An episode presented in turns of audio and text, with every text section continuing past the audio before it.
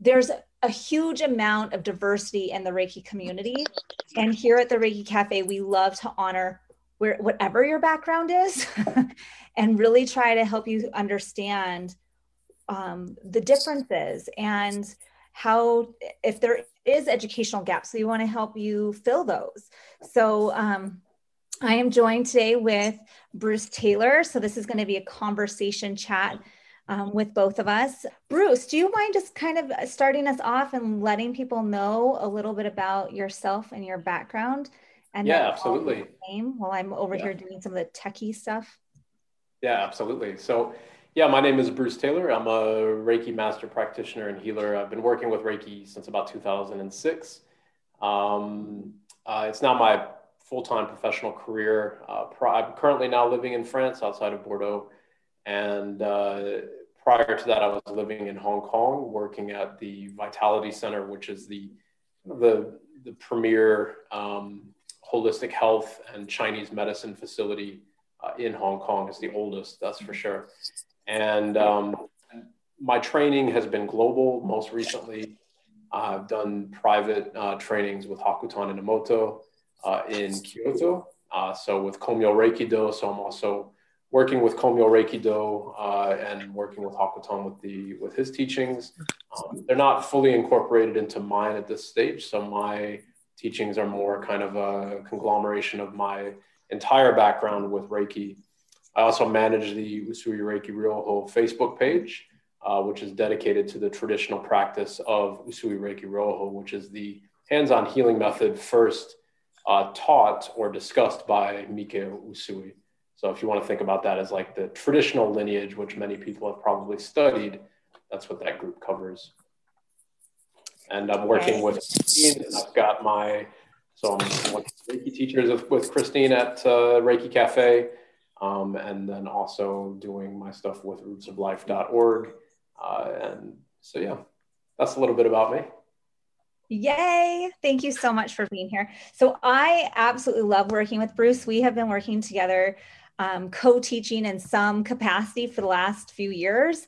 And I feel like we're the yin yang, we're the east west, we're the, you know, and we both really honor and respect each other's past, our lineages, and know and see that both destinies go to the same place. So, my own personal background with Reiki is um, contrast. Um, I was taught level one and two in Alaska while I was training at a birth center, and it was, you know, quote unquote, Usui Reiki, which was totally fine. Um, I studied out of Diane Stein's uh, Essential Reiki book, and this was back in 2002. It's not like we had, uh, even William Lee Manuals didn't have as much content as it does today. So, like, I was kind of just um, here, read this manual, take this couple hour class, here you go.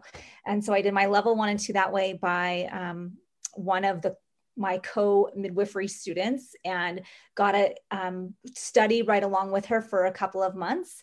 And then she left where I was studying, and I was kind of then on my own. Couple years moved into the future. I took my Reiki masters.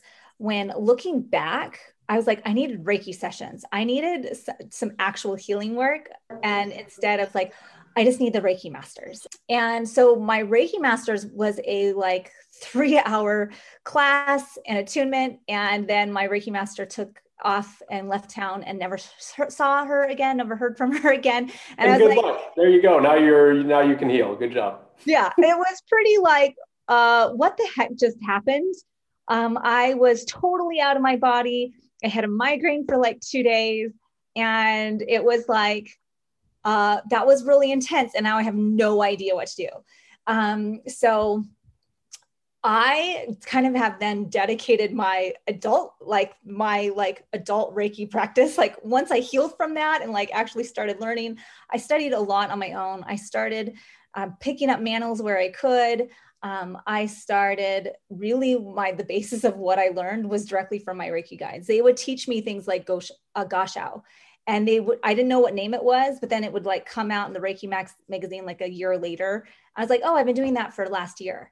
So I did a lot of meditative work and really developed my clairaudience and my clairvoyance so that I could work directly with my Reiki guides. And then when I started seeing clients, they just told, told me, this is where you need to put your hands. So I just learned how to become a very clear conduit and not get in my own way. And that was awesome. But that's not your typical Reiki training. like, that's not usually how that works. So I have a very unique path and I recognize that. And so when I started teaching, I became really committed to my students. I love, love, love teaching. It is absolutely my passion to support Reiki practitioners, especially the ones that didn't get optimal training and they need support.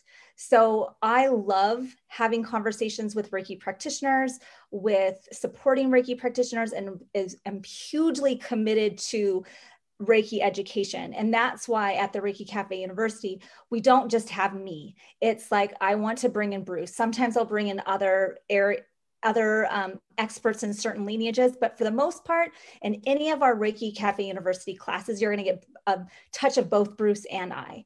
And the reason why we do that is because he is a wealth of knowledge from the Eastern tradition as well as the Western t- tradition. And I have my own take and way of doing things from my own practice. And so we get a mix of both worlds. And it's a beautiful collaboration. And I love, love, love it.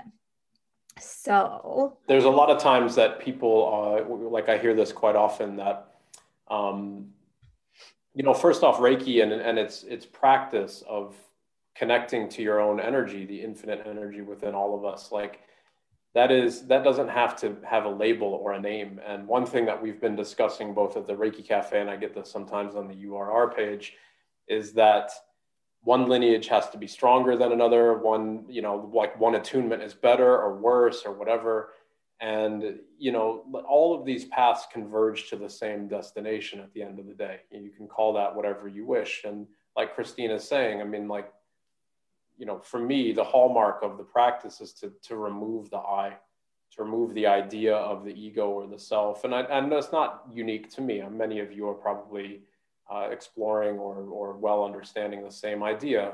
Um, but Christina's mentioning like maybe some people's trainings were you know not up to speed or whatever. I've had many, I've heard many teachers talk about this like, oh, you've now found the right path, you're in the right lineage of Reiki, it's the most powerful way or whatever. And it's uh, you know, we want to make sure that yeah, we want we're, we're giving both of our perspectives here because we want to make sure that everybody who is with us is confident and strong on their own path, but also understanding that you know we're not um, we're potentially holding clients in a space of healing where if that's misguided by no fault of our own, we can end up doing harm as well. And that's you know this is that's a big conversation to have, but I mean it's an important one to stay grounded, stay neutral, stay you know unbiased, and then just let the energy flow for the greatest good. Yes, absolutely. And I just want to honor all of you who have come from your own backgrounds and your own um, training all over the world here today. So, you know, this, I love this because we really are coming from so many different places. And I love having this collaborative conversation. And so, thank you all for joining with us today for this conversation. Um, but one of the things that came up recently is I kind of want to have a conversation of where the East and West lineages came from because I find this really interesting and a lot of people don't understand because I think this is where people just assume that there is only one Reiki and it's and I'm like actually that's Western there's there's this thing happening in Japan that still is happening there and a lot of us who were trained in the Takata lineage um, really have a disconnect of what what's still happening in uh, in Japan. So, because Bruce, you have been and taught and trained in Japan with the Gakkai, can you give us a little background on what, what like I want to know Reiki culture shock. Like, what were the things that really like stood out to you um, walking into their trainings? And then we can just have a conversation of how we kind of come, came to today of how how these all these different practices showed up. Yeah, certainly. Um, just to be clear, I haven't trained with the Gakkai. The Gakkai is, uh, if nobody's, if that's not a familiar term to you, the Gakkai is a, uh, it's like the Reiki organization, or the, for lack of a better way to put it, it's like the institute that maintains the initial teachings of um, Usui Sensei. And they publish a little book uh, with the guiding principles and everything of the Gakkai. And, and um, it is a private group. Um, there are some Westerners that are involved in that. Justin Stein, who's in the URR group, is part. Is I think he's the historian for the Gakkai. Um, I'm not a part of it. I've never met anybody in person except for Hyakuten Inamoto, who was my most recent teacher, um, who is also a member of the Gakkai. Um, but what I will say with what I really appreciated in my time in, in Kyoto when I was studying Reiki and participating with uh, Komyo Reiki Do and, my background on it was the conversation that came out of it. Um, I really appreciated that a lot of the things that we believe that, or maybe you've been taught in your trainings from your teachers or whatever, a lot of these things are unsubstantiated or they are myths. And so I'll start with the kind of general story of, of Usui Sensei. Now we know that Usui Sensei existed, of course. We know the historical uh, context of where he was from and you know what his family did and these types of things. Quite often, and if you look at some of your manuals, it might even say that he was a doctor. And there's no actual physical evidence of him being a doctor, at least none that I'm aware of, none that Justin is aware of, and none that Hyakuten is aware of. Now, and everything that I say here, let me let me put that context on it. I'm not saying that it's true or not. I'm just saying that the people who have access to this information aren't seeing any clear evidence of these things. So there's also the story, of course, of him going on to Mount Kurama uh, and fasting for 21 days and then receiving the divine intervention of Choku Rei, uh, the empowerment symbol from, you know, from uh, Shodan, sorry, from Okudan, uh, the level two for Usui Reiki Ryoho. Now, again, is that fact or fiction? We're not really sure. We know that there was somebody named Mikao Usui. Uh, did he spend time meditating and fasting like he's like is purported on Mount Kurama? That's unsubstantiated.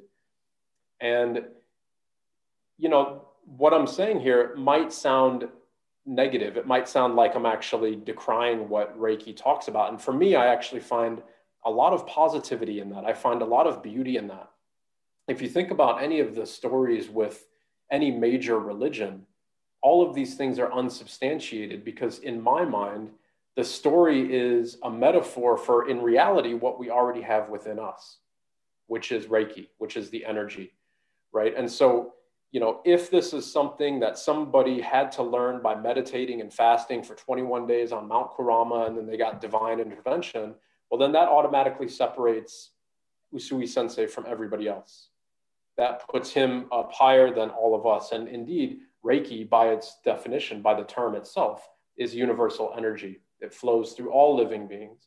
So the fact that these things are kind of unsubstantiated or, or in, in many ways myths gives us the idea or, or kind of the context to step into that space.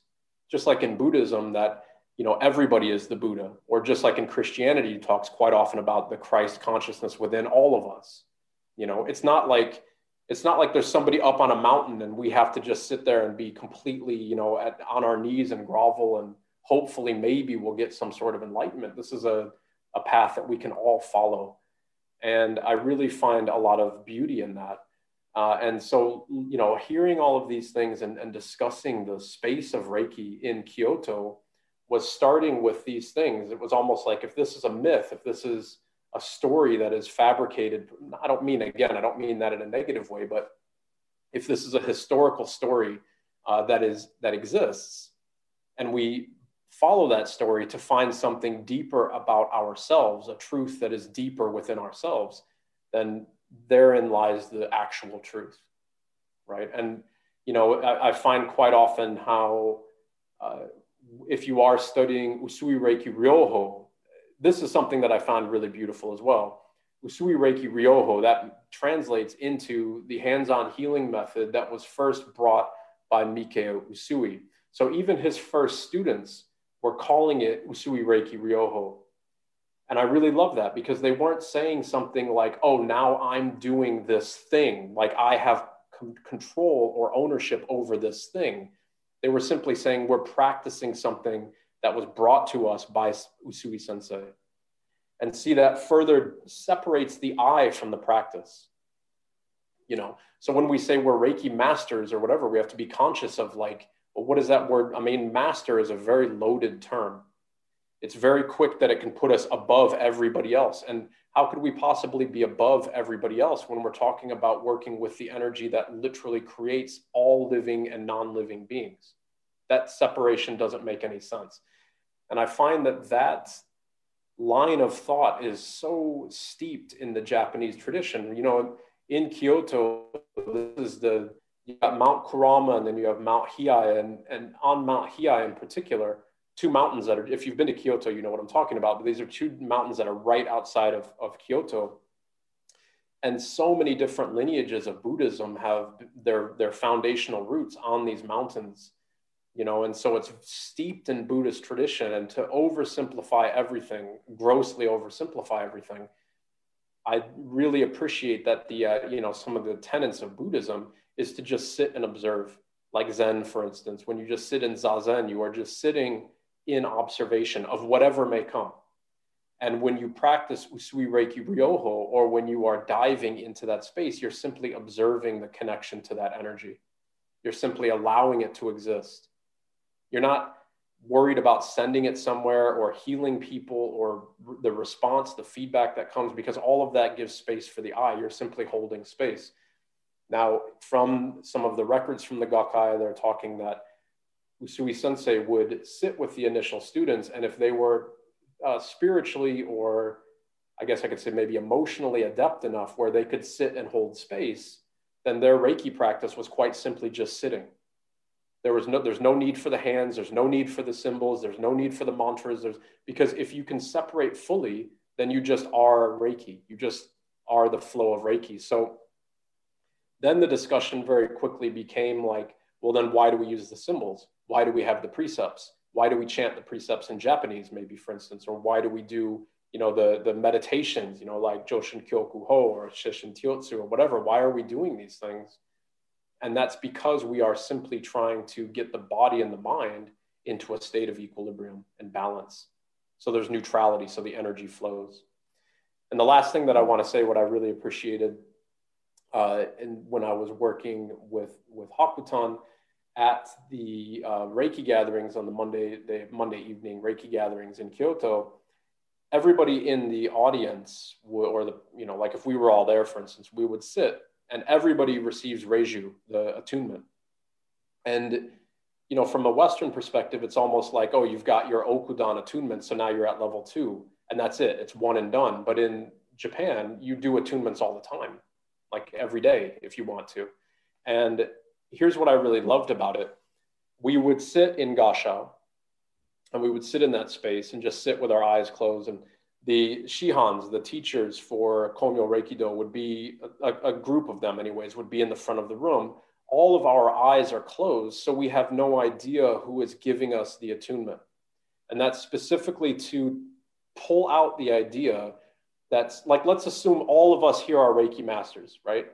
And we have a whole crowd of people now because Christine and I are leading this, this talk. The crowd of people might be like, oh my God, I really want an attunement from Bruce and Christine because that's going to be so much more powerful that's completely ridiculous.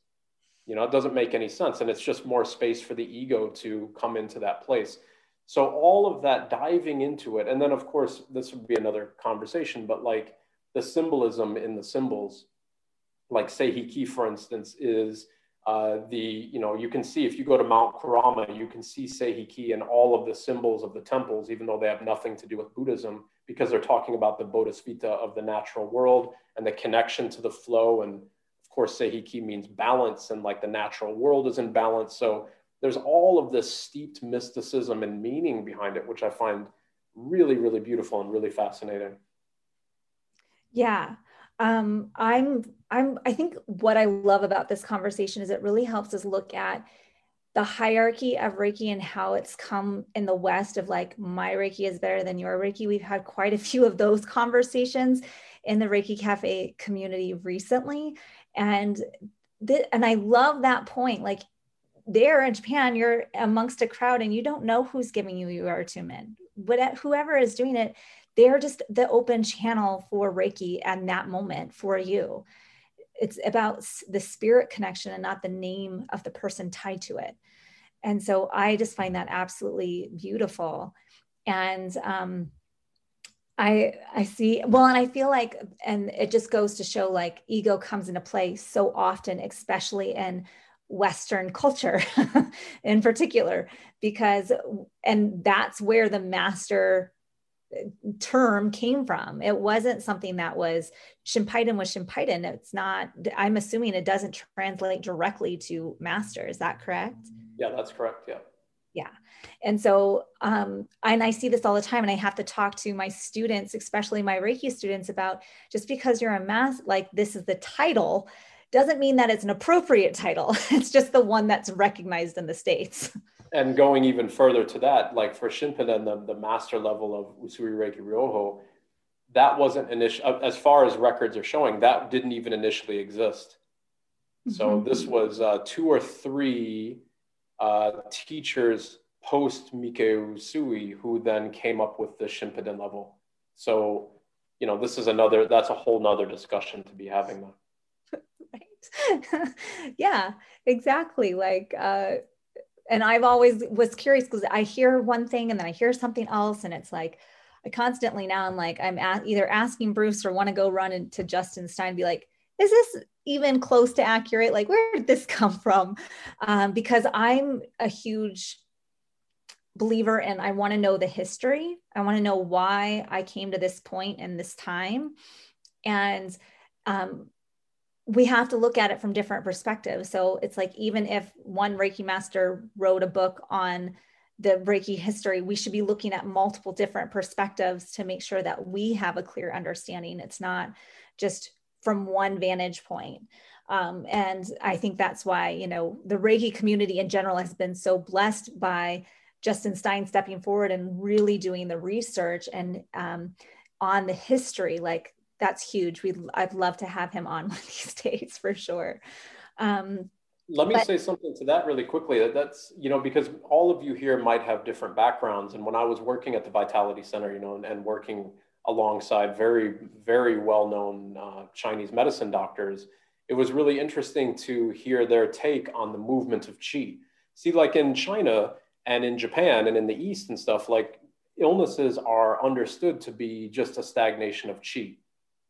So for me to go to a place like the Vitality Center, and when I did my interview, uh, to be there, I was the only Reiki practitioner that they've had, and to get that position, um, they were very quickly like, okay, so you're you're you're we don't know what Reiki is. It's a Japanese thing, right? And so they had no idea, and I was like, yeah, it's moving chi through the body, and it's helping to whatever. So we dived into it like that. And then all of a sudden it was clicking like, oh, okay, so if you can do that, then work with the clients. You know, how does that chi move? What do you know about these things? And why I'm bringing all this up is because what Christine was saying, like, not only is there different lineages within Reiki, but if we can start to see that Tai Chi and Qigong and acupuncture and Kung Fu and meditation and breath work and all these other things that are also working on the inner the inner systems of the body to move chi through the body then we're also performing a similar version of healing. It doesn't matter what you call it, we're just moving chi through the body. So I'm saying that here, not we're all Reiki practitioners or at least have an interest in Reiki, but you might have a side interest in Tai Chi or yoga or whatever, and realize that those are connected. They're not separate entities, right? And even with Reiki itself, we trace Reiki back to Japan, but that's not where hands on healing with the movement of energy was first being discussed. There's evidence of this two or 3,000 years ago um, coming out of the yogis in, in the Himalayas and in India. Two or 3,000 years might be an exaggeration. I don't know the exact date, but well before Mikao Usui's time, anyways. So it's like, well, so if he didn't create it, then who did? Well, there's, that's an irrelevant statement. You know, we don't have to get lost in that nuance. So I'm only saying all that because wherever your diverse backgrounds are also coming from. Like I teach meditation and breath work and yoga and everything else. When I teach all of that for my clients and everything, it's all interwoven because it's the same story, just in a different context. Exactly. It's like talking about chakras. Well, the Incas and the Mayans understood chakras too. It's just called a different a different name. And so we have a lot of these different different healing modalities all over the world, but our goal is typically the same place of coming into balance, body, mind, and spirit, and be able to connect to our inner source wisdom and an external source wisdom. And so, this Reiki is just a beautiful way to heal our stagnant chi, chai, chi, not chai. I love chai, but not what I mean. um, and just really help bring in this balance because I feel like when we can heal ourselves, then we can overflow in abundance to others. When we heal ourselves, we're healing a collective history of memories that are st- causing us to struggle as a society. So, always coming back to an intor- internal source of healing first, so that then we can can we can see clients. And when we see clients we're not letting our ego or our you know i self get in the way of the client. Um, and we want to or getting in the way of the flow of the chi to the client.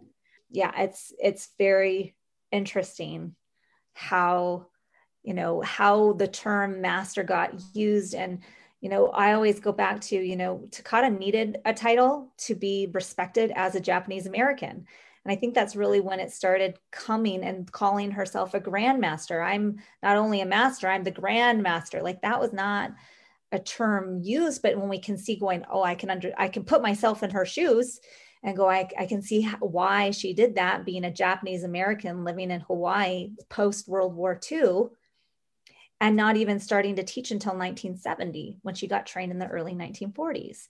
So I find all of these these um, pieces of information when i can understand and respect where the history is coming from i can look at my own practice and go how do i want to move forward how do i want to teach how do i want to move the lineage forward in a healthy way and for me like i don't know what my his my lineage is like I wasn't taught that. My class was literally three hours. I ended up getting a reattunement in 2010 just so I'd be like, okay, so how do you do that Reiki attunement thing again? Like, I can't pick it up from these books.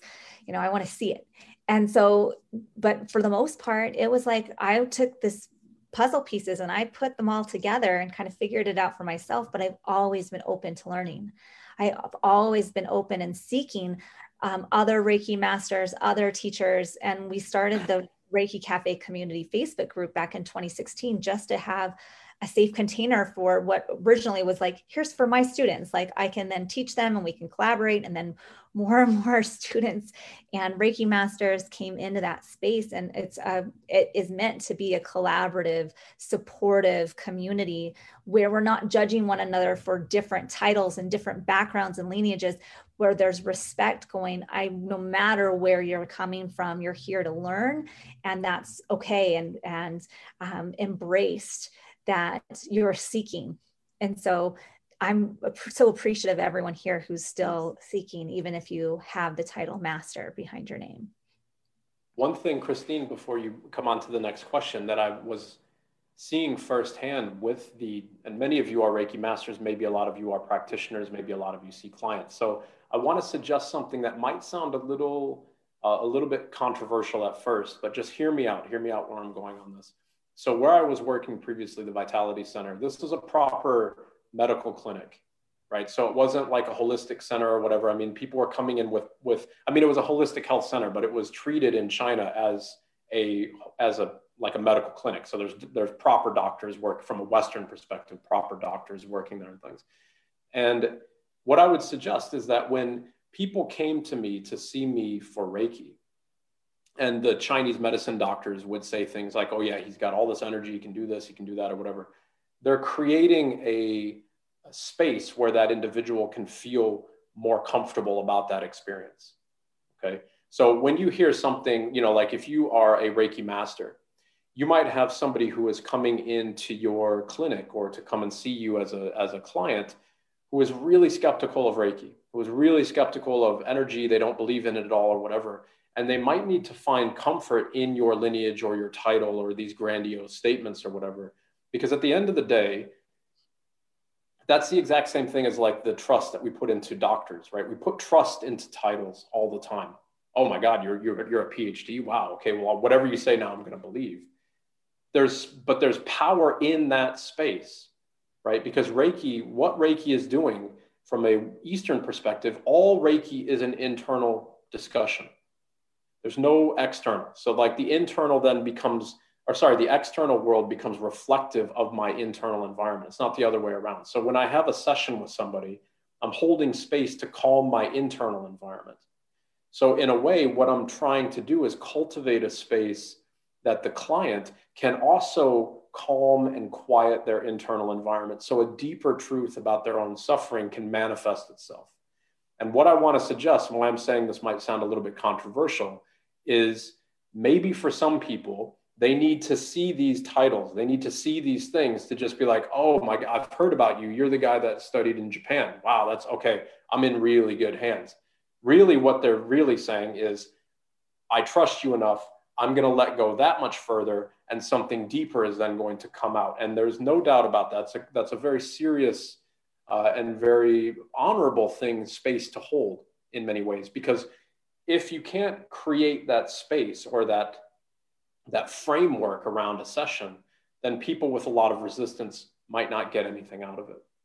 You know? Yeah. And so there is value to that. But also we have to make certain that we are not falling into that title or falling into the space of like i have this and you don't and i have because that's then you're not serving yourself and then you're obviously not serving anybody else right right just the exactly. nature of being at the vitality center the people who came in were already open to it because it's it was such a prestigious place so everybody there was like wow okay so we're in good hands now you know yeah. and and i'm not patting myself on the back i'm saying that creating that space allows people that much more. Com- we all know this. I think you all know what I'm talking about. I'm going to belabor this point. If you have something wrong with you, you want to go to the best doctors that you can find, right? Why?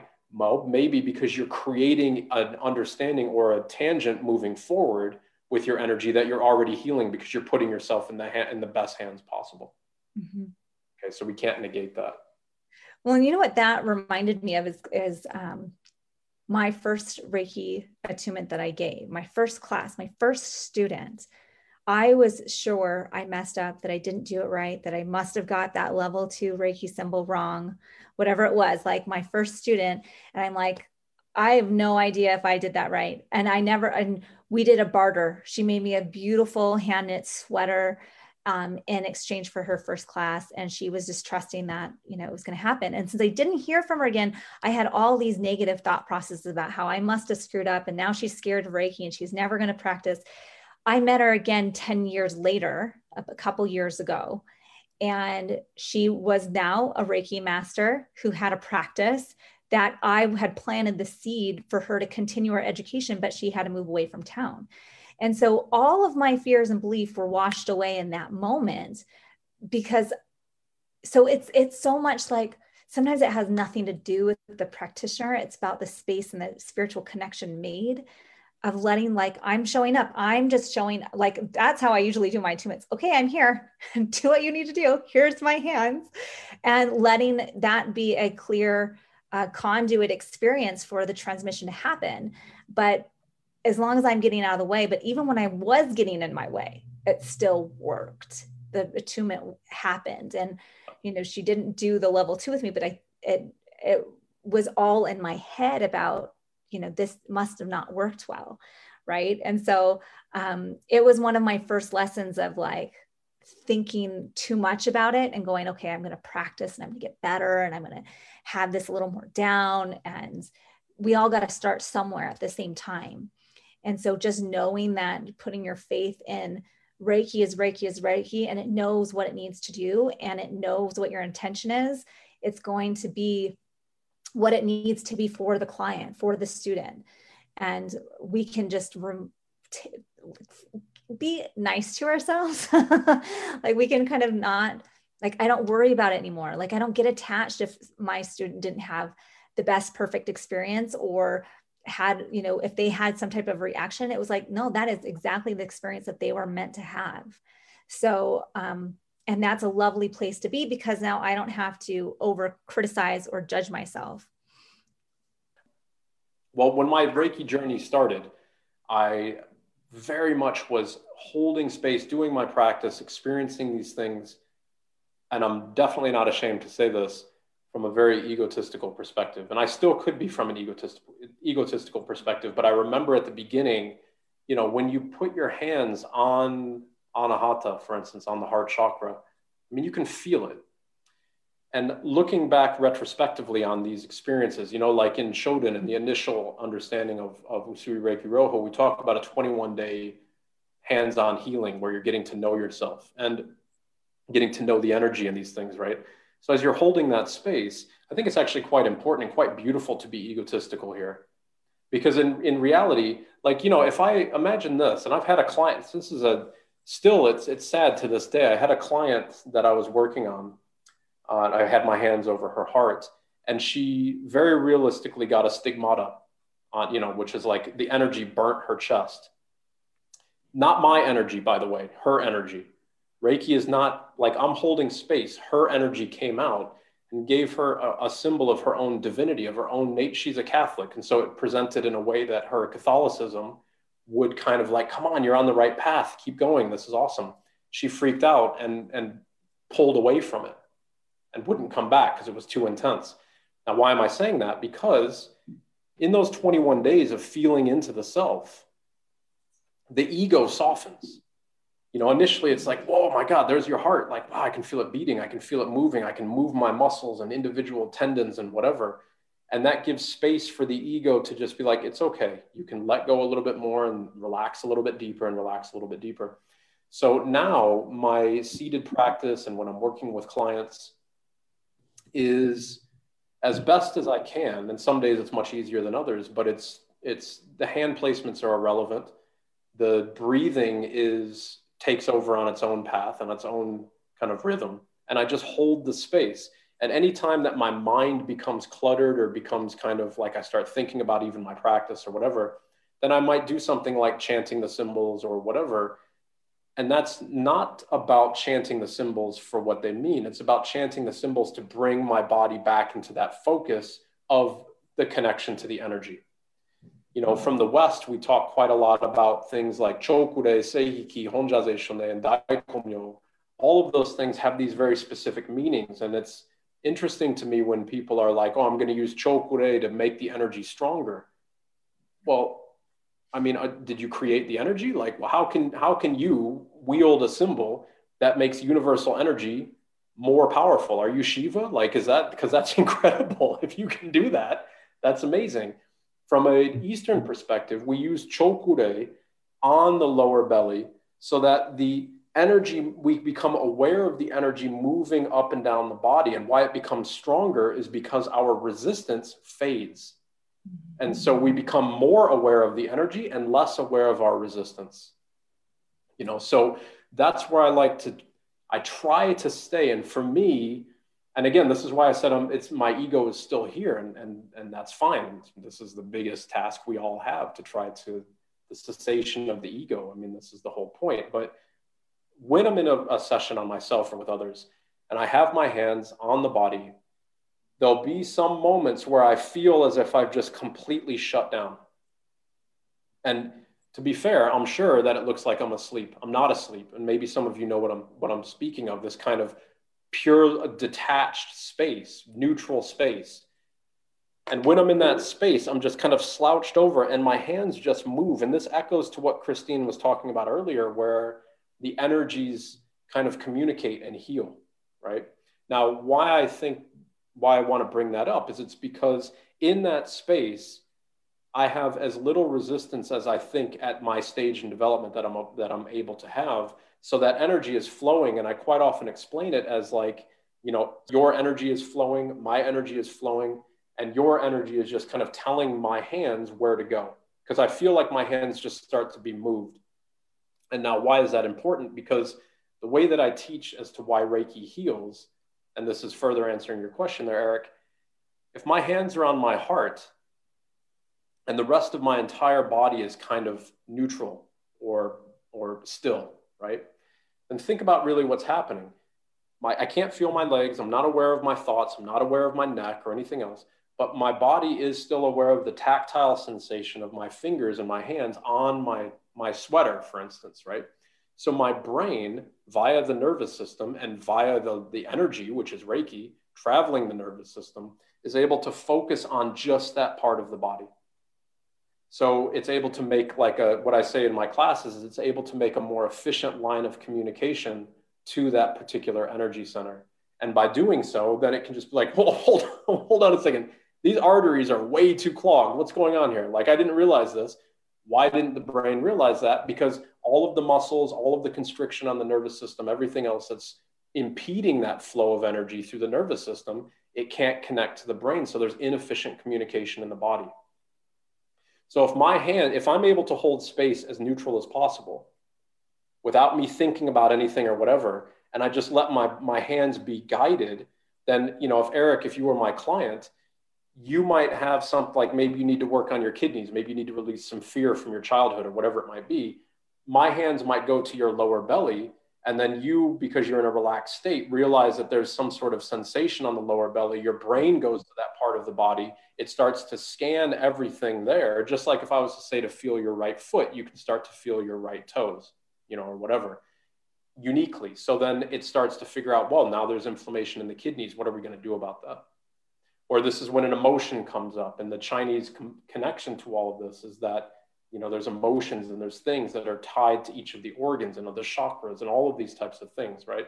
So that's kind of that stillness and that space that i try to get into in my own practice and with my clients because it's the more we can get out of the way then the more that that truth will flow.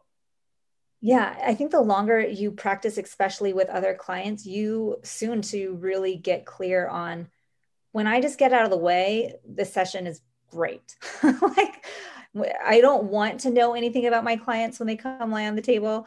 Like if it's a Reiki session, I want to know as little as possible and just because then my ego will get attached to their story. And I think I, I'll know where to put my hands versus I, if I can get them on the table and I can just let the energy guide where my hands need to go, it will tell me everything I need to know. The Reiki itself will tell me where my hands need to go, where the issues are in the body. If I need to get a visual or an auditory something, it will come organically. I don't have to ask or try to retrieve, I don't have to try anymore.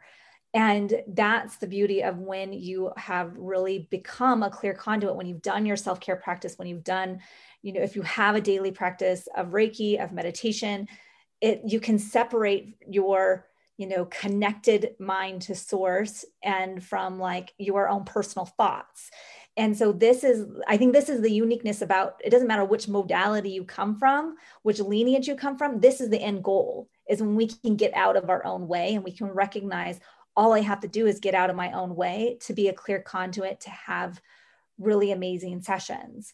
And so um, with that um, is there anything that you say to prepare your client in advance to prepare them to make them aware that they may have experiences? And from my point of view, I usually tell them, you know, you may laugh, you may cry, you may feel sensations in your body. Anything and everything is okay in this space. This is your time to experience Reiki.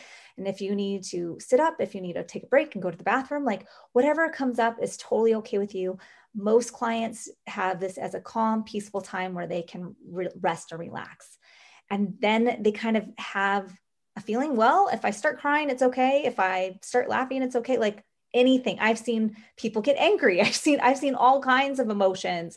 I've seen you know entities jump out of the body. I've seen all kinds of stuff at this point. And part of it is just creating that space where the client can fully relax so that whatever needs to happen can happen. Do you want to answer that one from your point of view bruce? Yeah absolutely. And interestingly enough i think as well that jumps back to some another point in eric's question. Like if we are able to, and you know, this client here, if they're crying or if they're, I've had people who are, are as real as I could possibly uh, kind of profess to that they're, they're in another dimension and they're speaking in tongues, they're seeing another, whatever. I mean, as we soften that internal resistance, as we get down to that core, then we start to see, see things objectively. All of us have trauma. All of us have things we're trying to heal from this is not a competition. Everybody has, you know, baggage that they want to release. We can either release that in its objectivity or we can release that with emotion. And with emotion becomes ego and becomes resistance and becomes all of this pain and suffering. If we can do things objectively, then we're really just looking at it for what it is. This is the idea in Buddhism of being in the moment, which I'm going to be speaking about next week, actually. So if we are in that space of the moment, then yeah, okay, so you know maybe you've got a really bad childhood or whatever. Okay, so in that space of the moment, and like Christine's client was saying, you start crying and you're feeling it. Well, that's it actually coming out of the body. But when we're not in the moment, when we have all of these stories and nuances around us, then that energy is still in us, but it's hitting all of these things that all of these shields and protections that we've put up to keep that energy at bay.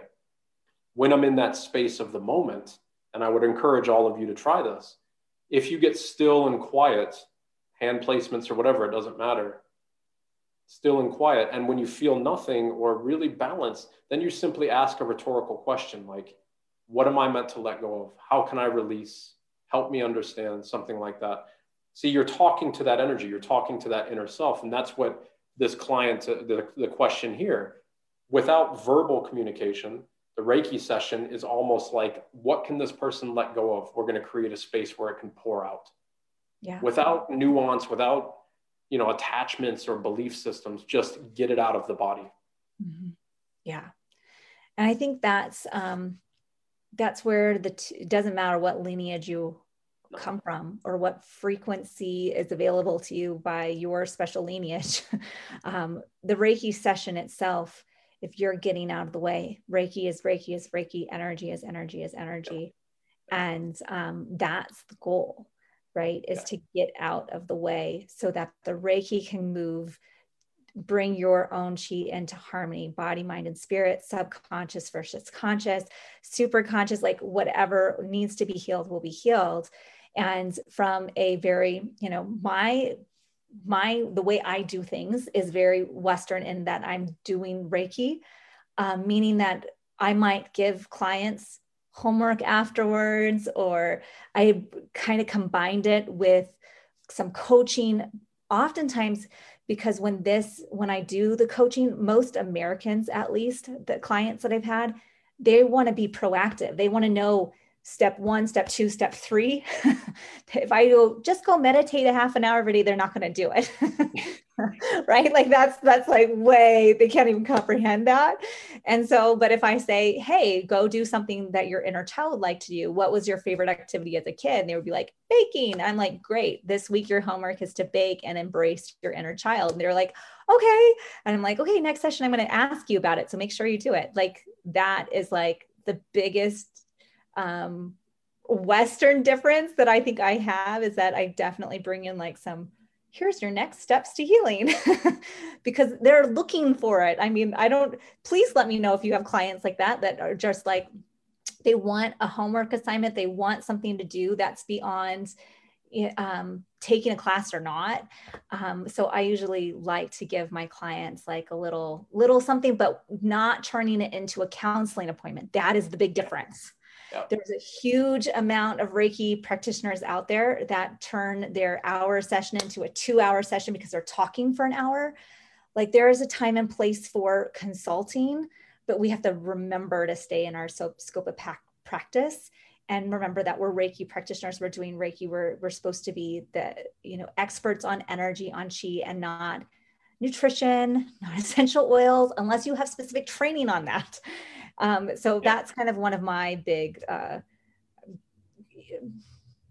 annoyance. Well, I don't know if I would call it annoyances, but like we have to be careful about what we say to people. Like, oh, eat raw ginger, that will help your digestion. But you have no idea what's going on in their gut and that could be harmful because it's coming from a place of ego i wanted to help you so bad so here's five suggestions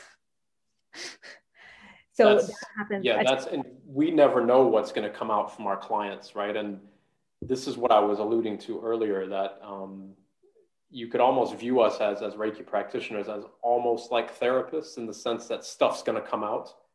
And I've heard this way too many times, and I've actually seen it sadly way too many times, where when those things come out, the practitioner is too much in the eye. Like I did, I brought that out. So let me help guide you through your molestation, your, your really raw trauma that has just come out of your body. I'm now going to be the shepherd that brings you through that thing. Okay, but this is this is incredibly dangerous because in that space of rawness, of course, everybody wants to do the right thing and help. I don't think people are nefarious like that in particular, but I think a lot of people very quickly lose track of the understanding or the the the, the humbleness that of under of knowing that in that space we can do way more harm than we can do good. Mm-hmm. You know so when i had people that's again what thank god it was one of the benefits of being at the vitality center because when these things would come out then i would say okay this is out of my expertise. Next door we have a hypnotherapist. I would suggest you book a session with them and dive into that right now or go see the acupuncturist or the osteopath or whatever to continue working on that in their hands of in their expertise yeah um, and that's yeah that's a serious position all the time, you know, I would have a handful of therapists that I would refer to, and they would refer back to me because they knew that the Reiki sessions in combination with counseling would be more effective than counseling alone. So they would come to me first. I'd bring all their stuff to the surface, and then they'd go off to their counseling appointment. Um, so figure out like if you are have a practice, I love to have a Rolodex of all of the different practitioners in town with their all their own special you know, uh, practices that I could refer to.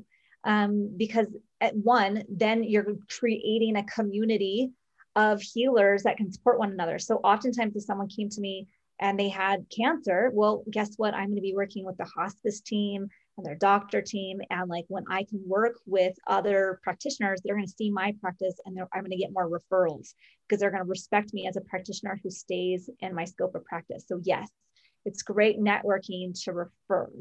Um, and then I don't have the liability of trying to be a licensed counselor when I'm not. Right. Like, I don't want to do that. you know, and everybody here, like, you've probably all heard the precepts, right? So remember, just for today, I will do my work honestly. Okay. Well, the honest thing to do would be your client comes up like, oh my God, I just saw that I was molested when I was six oh my God, oh my God. Okay. So I can't help you with that because I'm not trained to do that. I need to refer you immediately to somebody who can hold that space correctly. Right. And I see this is in the holistic world to a T. Yoga teachers, meditation teachers, breathwork teachers, all of that are usually so eager to wear as many hats as possible and explain things and hold people and do all this stuff where they don't really know what's going on with it. So just for today, I'll do my work honestly, right? And be kind and be grateful, right? All of those things are me, like come back in. Like Nico said in the chat, there's no giver and there's no receiver. So if there's no giver and there's no receiver, then the person who is experiencing that trauma, you're with them in that space, but you're not, you can't guide them because you're not a therapist. You know, you're not unless you are maybe some maybe some of you are psychotherapists well then that's awesome yeah then that's great like i yeah. love having students in my reiki classes that are psychologists and counselors and lawyers and all of the things like this is the beauty of why reiki needs to continue to spread. We need more practitioners out there because all the professions if they had reiki behind them especially in the healing modalities it's going to bring you know more to their practice even if they are western doctors if they understood reiki that how it could support them in their own modality of western medicine like that's great. Um, and so yes we are a huge proponent of like let's keep spreading reiki let's keep training let's keep understanding. And on that note you know reiki cafe university always has classes available for level one and two. It's a combination of live pre-recorded material, distance attunements, and it's really comprehensive. Plus, you get once a month, we have a support group for students. So Bruce or I will lead that support group once a month. And this is, I haven't seen anyone else do this. Like okay, if you take a level one or level two class, you get one year of support calls. So that means that for a whole year, we follow your Reiki journey. We want to make sure that you're understanding and incorporating and doing the self-care work and then when you start working on others that if you have questions you have some place to come in a private setting right? And then um, we also, Bruce and I, are going to be teaching the Reiki Masters class here right around the corner. But Bruce has a uh, Reiki Masters class retreat in France coming up next weekend, correct? Uh, it's coming up on Wednesday, yeah. Oh my God! Here so at the, at the property, you by so chance happen to be in France. uh, really looking forward to knowing how that goes because one day we hope to do that together um, on his retreat center in France. Um, but we do have a Reiki Masters that's going to be um, seven weeks and seven sessions, about seven weeks in length, coming up in April. So if you are interested in that, that will be online. It's a deep dive um, looking at all of the Reiki things. Um, including you know meditations and the, all the symbols will be reviewed. So if you feel like you aren't quite sure about level two you're practicing but you you have missed education we're going to do a, a, really in-depth review understanding reiki and how buddhism like has gotten inter- was intertwined with it um, and have lots of support and uh, joint classes. Like we're going to do a joint class on attunement process learning the Eastern and the Western. So you'll get two attunements, two teachers. Um, it's going to be awesome. So if that is something that you are ready for, let me know. Um, I think we're going to do it for $1,500. And um, we just need to decide on like payment plans and those kind of things. But we are going to be announcing that here soon. Um, but I wanted to give everyone a chance to uh, meet Bruce. He's going to be doing another webinar on. Go ahead and tell us about it. Yeah. So one thing that um, that I'm really diving into at the moment, and and in my Reiki practice and in the readings that I have, uh, one I'll just show you very quickly that I recommend is this amazing book. Each moment is the universe by Dainin Katagiri. So you know what this is. The whole talk is going to be all about that moment and about existing in that moment. And one thing that came up, and I'm going to dive into this really deeply, but one thing that came up in a Reiki meditation that I was doing was seeing the kind of context as it made sense to me. I'm not saying that this is right, but as it made sense to me, that in that moment, we just exist. And the past, you can view it as like a, all of the past behind us and all of the future in front of us but all of that simultaneously exists in that moment. There is no past and there is no future. And those moments are instantaneous. So it was a big dive and a big kind of like, uh, I want to say almost like a clairaudient discussion about in each moment, we can choose to put that chi or that energy into different tangential outcomes of then what will become the future. So it's all going to be a discussion on how to live in the moment, how to be in the stillness of the moment, and if we can arrive at that place in that stillness, then we become the architects of our entire life because we can move. You know, imagine if we could just freeze frame everything right now and unplug from all our conditioning and then put that energy into the paths that we want. This is the power of manifestation. It's deja vu. It's all of these types of things because that's the way our energy or our chi is flowing. And the reason there's so much resistance to this is because we're not understanding how to live in the moment. And so that's what the entire talk is. Uh, next week, it's free for everybody. And it's a deep dive into the past, present, and the future, how all of those simultaneously exist in the moment and how that influences our Reiki practice. Mm-hmm. So I'm really looking forward to it. Well, thank you everyone for coming and taking your afternoon, morning, evening, whatever it may be for you with us. So thank you so much for being part of the Reiki Cafe University. We would not be this group of diverse practitioners if it wasn't for your presence. So thank you so much for being here. Keep asking questions in the Reiki Cafe community and reach out if you need support, if you need classes, if you need sessions, whatever it may be. We're here for you guys. So thank you so much. Love and light to all and have a wonderful rest of your day.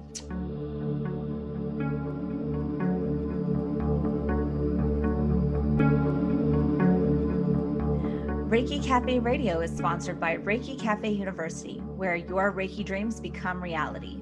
Join us on Instagram or Facebook at Reiki Cafe University. Watch our videos on YouTube or visit the website to learn more about our colleges of Reiki, chakras, and business. It is our aim to help you on your path to wellness, guiding you into confidence, transmute your inner critic, and say yes to you. Your path to abundance, wellness, and health unfolds from here. And love and light, Christine Renee. And Bruce Taylor.